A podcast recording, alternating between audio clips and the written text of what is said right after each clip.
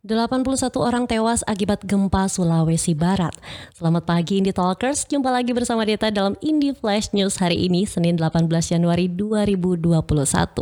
Pusat Pengendali Operasi Badan Nasional Penanggulangan Bencana melaporkan jumlah korban meninggal dunia akibat gempa berskala 6,2 magnitudo yang terjadi pada Jumat 15 Januari 2021 di Provinsi Sulawesi Barat menjadi 81 orang. Melansir dari harian jogja.com, BPBD Kabupaten Majene, Kabupaten Mamuju, dan Kabupaten Polewali Mandar terus melakukan pendataan dan berkoordinasi dengan TNI Polri, Basarnas, serta relawan maupun instansi lainnya dalam proses evakuasi masyarakat terdampak.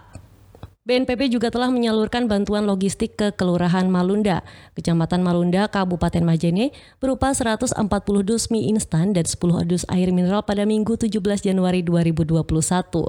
Sebelumnya BNPB juga telah menyerahkan bantuan awal untuk operasional kebutuhan pokok penanganan gempa bumi Sulawesi Barat sebesar 4 miliar rupiah pada Sabtu 16 Januari 2021.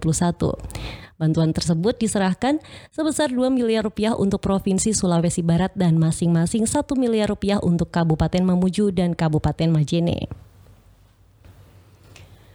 Demikian Indie Talkers, kilas berita yang telah kami hadirkan pagi ini dalam Indie Flash News hari ini.